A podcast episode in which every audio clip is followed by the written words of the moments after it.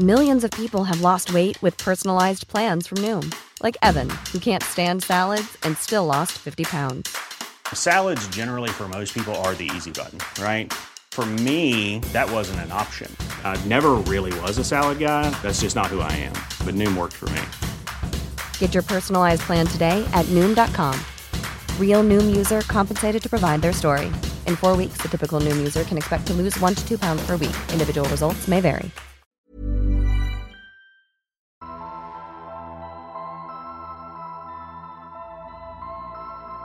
Comment réagiriez-vous si vous vous retrouviez face à un humain qui vous ressemble en tout point? Un être non pas né de manière naturelle, mais créé à partir d'une de vos cellules, à partir d'un bout de votre peau ou d'un de vos cheveux, possédant le même visage, le même corps, le même timbre de voix.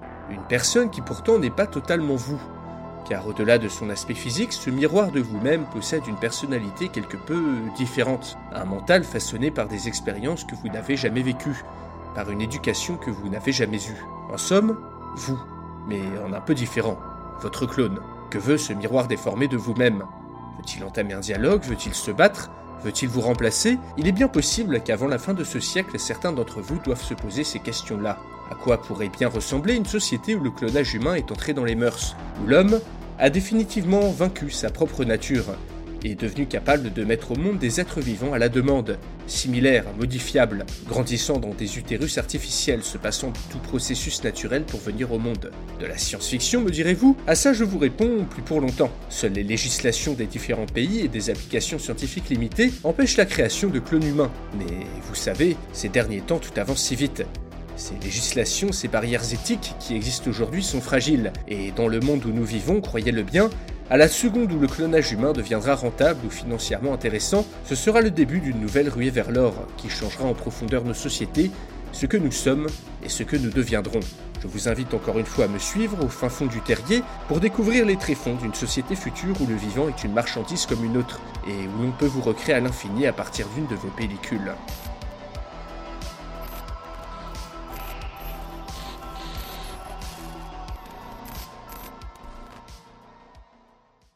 Bonjour à tous chers abonnés et spectateurs, ici le clone d'Alteris qui revient du futur pour répondre à la question suivante. Et si le clonage humain était légal? Alors le titre c'est un peu de l'abus de langage, je l'avoue, car techniquement le clonage humain n'est pas illégal, en tout cas pas sous toutes ses formes. Déjà ça fait longtemps qu'on peut cloner des animaux, des entreprises proposent même aux particuliers de cloner leurs animaux de compagnie. Pour plusieurs centaines de billets de dollars, il est possible de créer un clone quasi parfait de Kiki à partir d'un poil laissé sur un coussin, pour avoir la joie de le voir à nouveau chier sur la moquette. Dans certains pays, il est même devenu légal de manger des animaux clonés dans des élevages. Tout évolue à une vitesse incroyable, et il n'était alors qu'une question de temps avant que les humains puissent être clonés, ce qui est devenu possible en 2013, lorsque des chercheurs américains sont arrivés à développer un embryon humain de 5 jours à partir d'une simple cellule. Plus largement, L'expérimentation sur des cellules humaines et sur des embryons humains clonés est de plus en plus courante. En effet, même si le clonage reproductif humain est interdit, cela n'empêche pas les scientifiques de travailler sur des cellules ou des embryons. Le clonage thérapeutique, qui permet de créer artificiellement une partie du corps dans le cadre d'une greffe par exemple, est maintenant autorisé dans plusieurs pays. Encore plus dingue, la découverte des cellules reprogrammables, les cellules IPS, permet en théorie à quelqu'un de se reproduire avec lui-même grâce à un processus ultra chelou que j'aurais pas le temps d'écrire dans cette vidéo. Mais malgré ce petit tour d'horizon, un poil flippant, que ce soit dans la loi ou dans les têtes, les obstacles à la légalisation du clonage humain et à des expérimentations à grande échelle restent nombreuses. Maintenant, imaginons que ce ne soit plus le cas. Imaginons que dans un futur pas si distant, ces limites éthiques et morales sautent. Imaginons que le clonage et plus largement les expérimentations sur les humains se répandent, se banalisent, jusqu'à devenir une partie intégrante de notre quotidien. C'est ce scénario que je vais développer aujourd'hui. Un scénario de fiction totalement inventé qui va vous emporter dans un monde un poil, vraiment un poil dystopique, où le clonage s'est totalement fondu dans le paysage. Et si vous aimez mon travail, bande de clones que vous êtes, alors faites exploser les compteurs de pouces bleus et d'abonnements. Et d'ailleurs, petite pub rapide, hein, le livre Paris 1328, le livre que j'ai écrit un peu plus tôt dans l'année, est maintenant commandable en librairie et sur internet.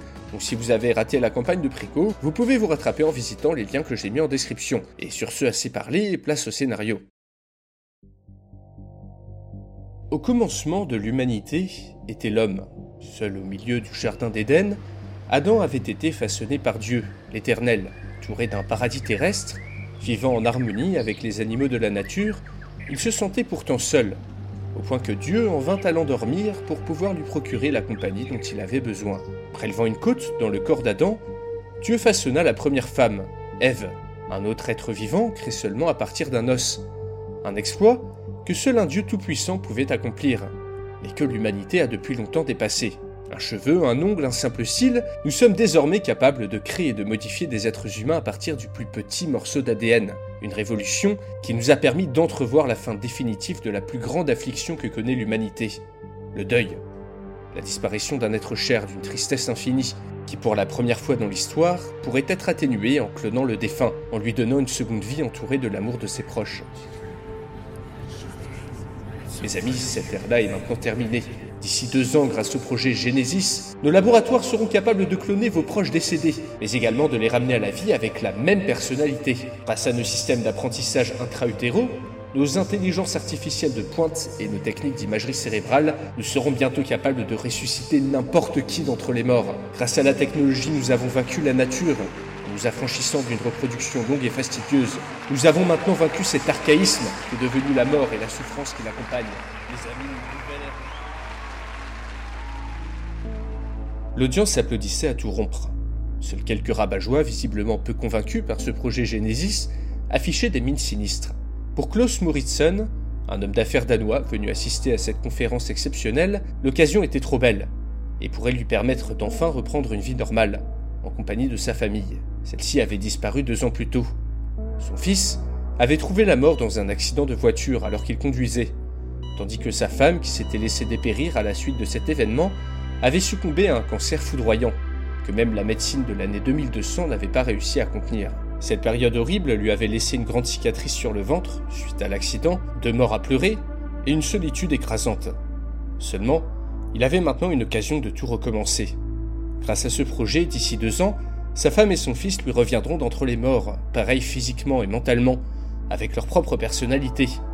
promesse miracle qu'il avait financée avec une partie de son immense fortune, un don gigantesque qu'il avait propulsé tout en haut de la liste des commandes de l'entreprise. Mais comment en était-on arrivé là? Comment l'humanité avait en 2200 acquis la capacité de jouer à ce point avec la vie et avec la mort? Alors que dans la salle, trois serveurs, tous des clones de la même personne, passaient entre les chaises pour distribuer des amuse-bouches, Klaus pensa à ses cours d'histoire, notamment à l'année 2030, qui avait marqué le début de la révolution du clonage. C'est durant cette période que le premier fœtus humain cloné, à partir de l'ADN d'un adulte, avait été mené à terme dans une clinique gouvernementale chinoise. Le tollé avait été mondial, et le sujet était resté plusieurs années sur le devant de la scène. Le petit Tao, tel que le clone avait été nommé, était la version juvénile exacte de l'adulte dont il était issu, était viable et avait pu grandir comme un enfant normal. Seulement, pour produire un clone humain viable, il avait fallu en cultiver plusieurs dizaines, qui eux n'étaient pas arrivés à terme. Le taux de clones défectueux ou mal formés était encore haut en 2030, mais les scientifiques qui avaient cloné le petit Tao étaient confiants dans le fait que ces incidents iraient en diminuant. Sommé de se justifier, le gouvernement chinois avait expliqué dans un communiqué laconique que toute limite légale aux expérimentations sur le clonage humain avait été levée dans le pays. En cause, le vieillissement de la population et l'infertilité croissante des individus de sexe masculin, du fait de facteurs encore flous mais attribués à la pollution et aux perturbateurs endocriniens. De cette perspective, le clonage devenait une solution potentielle pour empêcher une dépopulation qui serait gravissime pour le pays. Très vite, le petit Tao avait été suivi par un deuxième clone, puis un troisième. De très grandes entreprises, de puissants lobbies et de nombreux individus très riches s'étaient intéressés de près à ces événements. Si le clonage devenait une solution à la dépopulation mondiale, ainsi qu'à la crise de la fertilité qui était apparue dans tous les pays développés, alors les potentiels revenus tirés de ce business pourraient se chiffrer en centaines de milliards. En 2050, l'intérêt pour le clonage était au plus haut. Confirmant les prévisions les plus catastrophistes, l'humanité venait d'atteindre prématurément son pic de population. Pour la première fois, le nombre de décès mondiaux était supérieur au nombre de naissances. Et le pire était que la fertilité avait reculé de manière catastrophique partout dans le monde.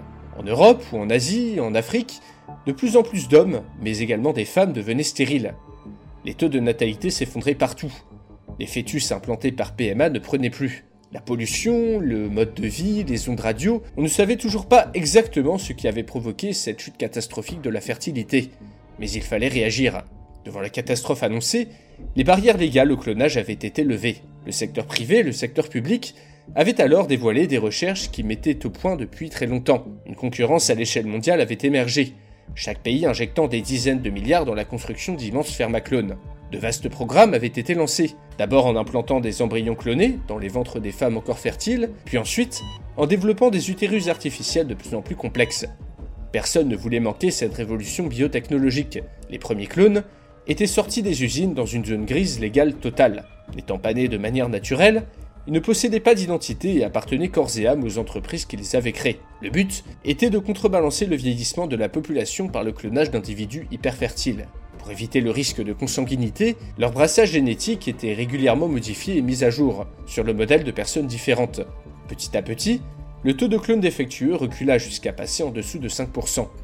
Des pertes considérées comme acceptables au vu du danger qui guettait l'humanité. Parmi la première génération de clones, nombreux avaient été ceux qui étaient morts, du fait de malformations génétiques, de gigantesques tumeurs malignes. Certains avaient vu leur ADN se détériorer, et des maladies génétiques rares les foudroyer. Mais selon les scientifiques, tout cela appartenait maintenant au passé. Des législations furent mises en place. En Chine, par exemple, les clones produits par l'État devaient fournir 20 ans de service à la nation pour payer leur existence.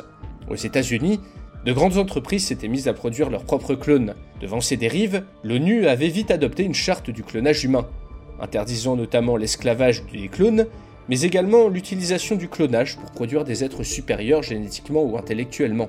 Dans le même temps, le taux de clones défectueux était officiellement passé en dessous des 1%. Les défects étaient maintenant devenus rares, et le seraient vraisemblablement de plus en plus. En 2100, grâce aux différents programmes gouvernementaux et privés, le nombre de clones vivant sur Terre avait atteint les 10 millions d'individus. La population clone était devenue une minorité officiellement reconnue par l'ONU. Le nombre de clones explosait de jour en jour. Chaque couple infertile voulait maintenant cloner son enfant. En prenant l'ADN de papa et l'ADN de maman, en les recombinant en laboratoire pour enlever les gènes porteurs de maladies, puis en les clonant pour trouver un embryon fiable qui grandirait en utérus artificiel, il était devenu possible d'avoir en 9 mois un enfant viable, génétiquement similaire à ses parents et parfaitement sain. La solitude, l'individualisme ainsi que la numérisation des échanges sociaux poussaient de plus en plus de personnes à rester célibataires. Beaucoup donc ne s'embarrassaient pas d'un partenaire et souhaitaient faire un enfant tout seul, ce qui était désormais possible. Avoir un clone juvénile de soi-même en guise d'enfant devint bientôt une des modes les plus raffinées dans certaines sociétés. La fertilité baissant sans cesse, la reproduction naturelle, vue comme fastidieuse, commença à être passée de mode dans de nombreux pays. Les progrès réalisés dans le domaine des utérus artificiels avaient permis aux enfants d'y rester plus longtemps. D'abord 9 mois, comme une grossesse classique, puis un an, puis deux, puis trois. Ce qui avait l'avantage pour les parents de ne pas avoir à s'en occuper et de récupérer un enfant totalement formé, parfois même capable de marcher ou d'articuler quelques mots. Dans ces utérus artificiels, les muscles étaient stimulés par de petites décharges, les membres pliés et repliés par des bras robotiques pour apprendre au bébé à se coordonner, tandis que les premiers programmes d'apprentissage intra-utérin commençaient à apparaître, consistant en des stimulations cérébrales touchant des zones bien particulières du cerveau liées à la marche, au repérage dans l'environnement, puis après plusieurs décennies de progrès scientifiques, à la lecture, aux interactions sociales. Les gènes qui présentaient le moindre problème étaient systématiquement éliminés. Ainsi, la trisomie 21 avait presque disparu, ainsi que la plupart des maladies rares. On s'aperçut vite qu'il était bien plus rentable d'élever des enfants de cette manière. De plus en plus de familles avaient recours au clonage pour se reproduire. Des records étaient sans cesse battus. En Inde, un bébé était né en combinant l'ADN de 2000 personnes en même temps. Les abus étaient très nombreux. En 2095, la cité-État de Singapour avait été envahie par une force multinationale, car des usines financées par l'État avaient produit plus de 10 000 clones sélectionnés pour leurs compétences physiques et intellectuelles supérieures. Les programmes de développement de clones eugénistes étaient désormais plus surveillés dans le monde que les programmes nucléaires clandestins. Personne n'avait intérêt à ce qu'une nation produise une armée d'humains supérieure. Pourtant, de nombreux lobbies poussaient la législation à faire des écarts pour servir leurs intérêts. Et leur puissance, ainsi que les intérêts Millions of people have lost weight with personalized plans from Noom, like Evan, who can't stand salads and still lost 50 pounds. Salads, generally, for most people, are the easy button, right? For me, that wasn't an option. I never really was a salad guy. That's just not who I am. But Noom worked for me. Get your personalized plan today at Noom.com. Real Noom user compensated to provide their story. In four weeks, the typical Noom user can expect to lose one to two pounds per week. Individual results may vary. I'm Sandra, and I'm just the professional your small business was looking for. But you didn't hire me because you didn't use LinkedIn jobs. LinkedIn has professionals you can't find anywhere else, including those who aren't actively looking for a new job but might be open to the perfect role, like me. In a given month, over 70% of LinkedIn users don't visit other leading job sites. So if you're not looking on LinkedIn, you'll miss out on great candidates like Sandra. Start hiring professionals like a professional. Post your free job on linkedin.com/people today. Financiers ne tarderaient pas à dépasser les volontés des États. En 2200, à l'époque de Klaus, toutes les frontières éthiques et morales ont été franchies. Les usines à clones tournent à plein régime. Les chartes de l'ONU font maintenant figure de vœux pieux. Incapables de rivaliser en puissance avec le monde financier, les États avaient dû abandonner l'idée de réguler l'eugénisme. Cette pratique était largement entrée dans les mœurs. On se mettait maintenant à produire des clones d'êtres décédés. Avait d'abord cloné des mammouths, des dents de sabre, puis des dinosaures, puis des espèces disparues, et enfin, selon les caprices d'une personne richissime, des proches ou des stars. Elvis Presley, Madonna, Michael Jackson, Jean-Paul II ou encore Charles de Gaulle avaient été développés dans des cuves qui pouvaient désormais faire grandir artificiellement les êtres clonés jusqu'à 30 ou 40 ans, à l'aide d'hormones de croissance, d'électrochocs et de stimulation cérébrale. Le concept même d'enfance était en train de disparaître, au profit d'une croissance de plus en plus tardive dans des cuves, afin de mettre directement au monde des individus productifs et utiles à la société. Bien sûr, ces clones n'avaient en commun que le physique avec les personnes décédées, car leur expérience de vie différente et leur enfance en cuve leur forgeaient un autre caractère. Il existait désormais des fermaclones, produisant sans cesse des humains spécialisés selon les besoins de telle ou telle entreprise. Des clones musclés pour les travaux de force, des clones petits pour le minage, des clones physiquement agréables pour servir d'hôtes. Des êtres spécialisés étaient créés par des criminels, par les entreprises les moins regardantes, pour servir des buts précis. La robotique, nécessitant des ressources de plus en plus rares, dans certaines usines, des masses informes de chair sentiente, réduites à une seule fonction, firent leur apparition. Clones sans jambes, à trois ou quatre bras chargés de visser des portières de voiture, clones nés sans langue et avec la moitié du cerveau servant à empaqueter de la drogue sans aucun risque qu'il parle à quiconque. Ces humains déformés volontairement, qui grandissaient dans des cuves clandestines, ne vivaient en général pas très longtemps. Une fois morts, ils servaient à alimenter un trafic d'organes qui faisait partie des activités les plus lucratives au monde. La population clonée représentait désormais 20% de l'humanité, une nouvelle caste théoriquement humaine, mais dont le traitement était rarement exemplaire. Les manipulations génétiques infimes dont leur ADN avait été l'objet étaient maintenant détectables par toute une gamme d'appareils. Ainsi, il était facile de déterminer qui était un clone et qui ne l'était pas, avec un simple scan génétique. De nombreuses situations existaient pour ces clones. La plupart travaillaient dans des métiers exigeants physiquement, mal payés, dans le service à la personne ou le bâtiment, tenant à bout de bras une population humaine vieillissante, tandis qu'une élite des clones sélectionnés pour leurs gènes travaillait dans la recherche de pointe. De très nombreuses discriminations touchaient encore cette population, qui était considérée comme des humains de laboratoire par la majorité des gens, d'où leur statut social le plus souvent inférieur. Du coup, personne n'était trop regardant sur la manière dont les clones étaient traités. Chaque personne ayant les moyens disposait désormais d'un réservoir à organes. Un clone, tout simplement, parfois libre d'aller et venir, mais qui serait dans l'obligation de donner un rein si celui de son humain d'origine venait à défaillir.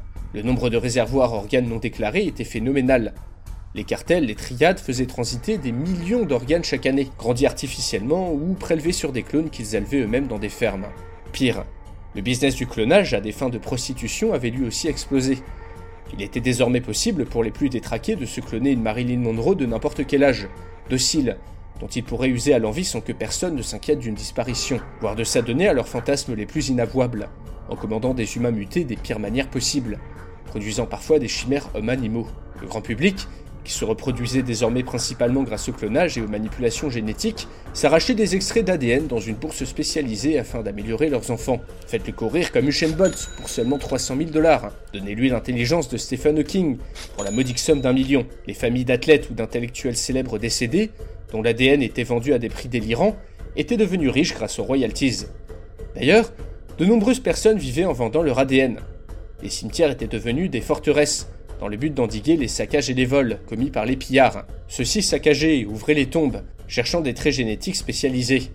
La clientèle était nombreuse et prête à payer cher. La mode du moment était de fabriquer un clone de soi-même, combiné à des gènes de grands sportifs ou de grands intellectuels afin de se montrer en société. Seuls les plus pauvres des plus pauvres, ne pouvant pas s'offrir ce luxe, peinaient encore à se reproduire de manière naturelle. Toutes sortes d'expérimentations étaient menées au détriment des clones. Les collectifs, porter des affaires devant la justice était souvent ignoré, voire emprisonné si un de leurs membres clones avait été produit dans un laboratoire clandestin et ne disposait pas d'une identité propre. Plusieurs révoltes avaient éclaté, vite et brutalement réprimées par des forces de l'ordre, souvent elles aussi composées de clones. Premier pays à avoir généralisé cette pratique La Chine était devenue pionnière dans les technologies d'apprentissage intra-utéro. Chaque mois, des milliers de clones sortaient des usines gouvernementales avec leur éducation déjà faite. Plus besoin d'engager des moyens disproportionnés pour contrôler la population, elle se contrôlait désormais toute seule. En Occident, l'individualisme forcené qui y régnait n'avait pas mené à de telles initiatives, mais avait permis à tous ceux qui en avaient les moyens d'expérimenter à l'envie ou d'exploiter des clones pour leur profit. Et tout cela, Klaus Moritzen, l'homme d'affaires en deuil, n'en avait cure, car il avait désormais la certitude que son fils, que sa femme, seraient bientôt à ses côtés, comme avant, lorsque tout était si parfait. La technologie mise au point par Genesis ne se contenterait pas de cloner sa famille, et leur donnerait également la même personnalité. Après la conférence, l'homme d'affaires, brisé par le deuil, avait fourni aux scientifiques du projet Genesis une boucle de cheveux de sa femme, une dent de son fils, accompagnée de leurs deux imageries cérébrales, ainsi qu'une liste de détails personnels qui leur permettrait de reproduire en tout point la personnalité de sa famille. Il n'avait pu s'empêcher de verser des larmes devant les regards faussement compatissants des commerciaux de l'entreprise. L'engrenage était maintenant lancé. Klaus n'avait pas pu dormir de la nuit. Dans le miroir de sa salle de bain, il contemplait la cicatrice qui déformait son ventre, celle qu'il avait récoltée à la suite du funeste accident qui avait coûté la vie à son fils. Bientôt, tout rentrera dans l'ordre, se dit-il. Deux ans après la conférence qui avait changé sa vie, il attendait d'un jour à l'autre qu'on l'appelle. Il s'habilla et alluma les infos. Le sujet du moment portait sur les usines à clones, très opaques, qui depuis une ou deux décennies s'étaient mises à construire des annexes possédant d'immenses cheminées, celles-ci crachaient H24 de larges volutes de fumée noire. Une violation directe des normes anti-pollution, et qui ne semblait pas provoquer de réponse des autorités. Sur un autre sujet, Jean-Jean, l'homme le plus cloné au monde, avait annoncé en fanfare à 110 ans la production de 10 000 autres clones de sa personne. Un scientifique indiquait dans une interview que cet exemple et bien d'autres illustraient le risque grandissant d'un manque de diversité génétique parmi les clones et donc parmi la population. Puis Klaus sentit une légère vibration dans son oreille. Un message venait d'arriver. Après deux ans d'attente, sa femme et son fils étaient enfin prêts à sortir de leur cuve. L'homme au téléphone lui avait dit de venir le lendemain, mais Klaus avait insisté. Il finançait en grande partie le projet, et il n'attendrait pas une seconde de plus. Klaus éteint la télé sur le sourire Colgate de Jean-Jean. Il n'y croyait pas encore, mais dans un état second, il se rua dans sa voiture et ordonna à son chauffeur de le mener de toute urgence à la clinique Genesis. Sur le chemin, il ne fit pas attention à la manifestation anti-clone qui traversèrent. Pas plus qu'au pauvre homme, un sans-abri, certainement un clone, qui s'était effondré sur le côté dans l'indifférence générale victime d'une crise cardiaque foudroyante, comme on en voyait de plus en plus. Arrivé à la clinique, il fut accueilli par un scientifique à l'air apeuré. Klaus eut à peine le temps de jeter un œil sur l'usine, dont les cheminées crachaient une large fumée noire, qu'on lui prit le bras pour lui faire visiter les installations. Le long de grandes allées, de gigantesques cuves alignées en rang contenaient toutes sortes d'humains. Nus comme au premier jour, des corps de bébés d'enfants et d'adultes baignaient dans du liquide amniotique, leur corps reliés par câble à tout un assortiment de machinerie. Sur le côté, plusieurs écrans de contrôle permettaient de consulter à tout moment les images projetées dans la tête de ces clones. Un mix de paysages, de formules alambiquées, de souvenirs flous. Des petites décharges faisaient tressaillir les clones, épisodiquement. Sur le côté, des personnels à l'air inquiets jetaient des regards en coin à Klaus. Ceux-ci s'activaient empilés de grandes boîtes sur un chariot puis se dirigèrent ensuite vers un local semblant jouxter la salle principale. Mais vraisemblablement pressé, le scientifique prit à nouveau Klaus par le bras et l'entraîna dans une salle attenante.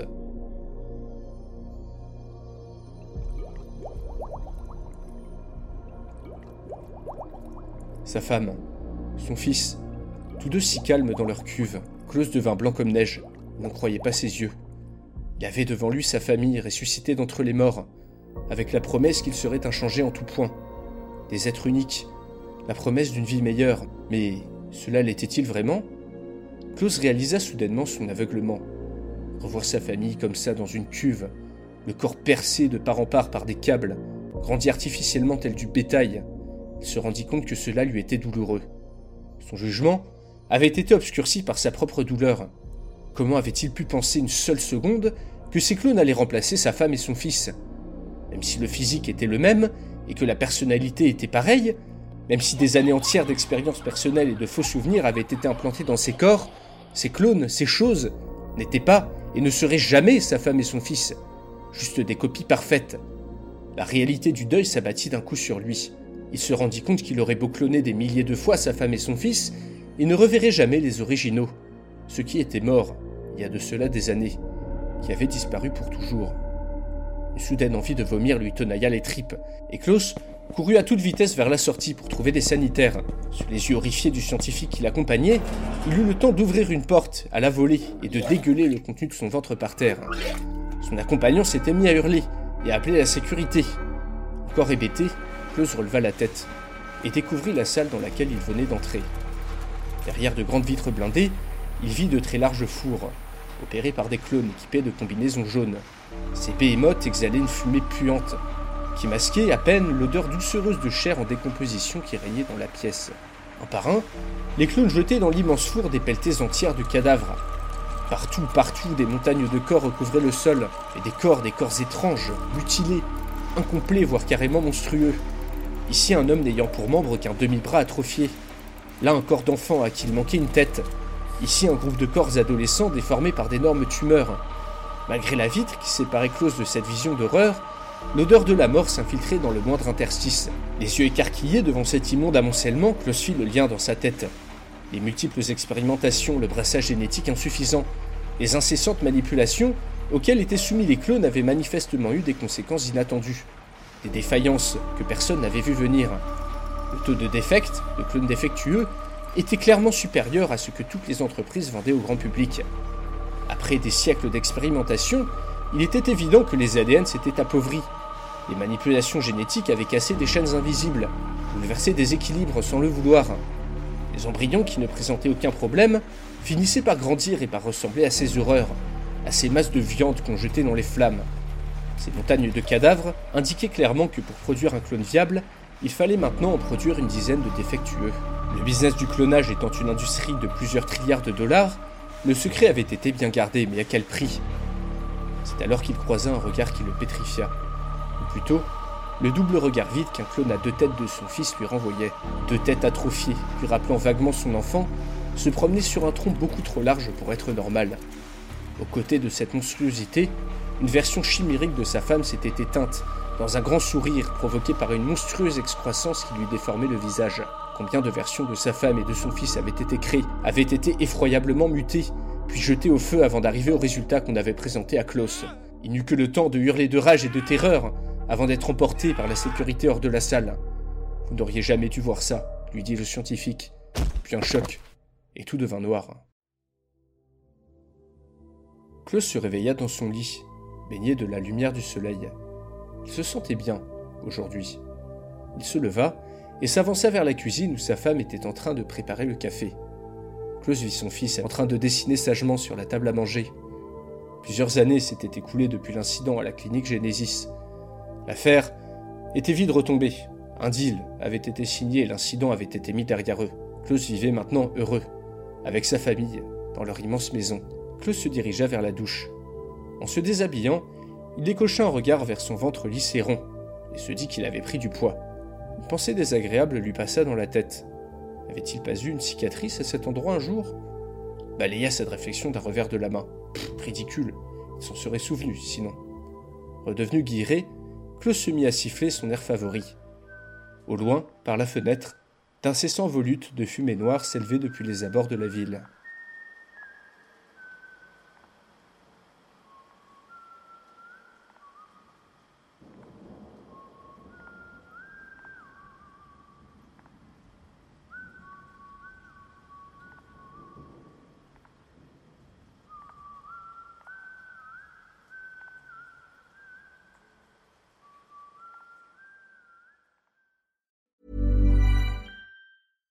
Imagine the softest sheets you've ever felt. Now imagine them getting even softer over time. That's what you'll feel with Bowl and Branch's organic cotton sheets. In a recent customer survey, 96% replied that Bowl and Branch sheets get softer with every wash. Start getting your best night's sleep in these sheets that get softer and softer for years to come. Try their sheets with a 30-night guarantee. Plus, get 15% off your first order at bowlandbranch.com. Code BUTTERY. Exclusions apply. See site for details.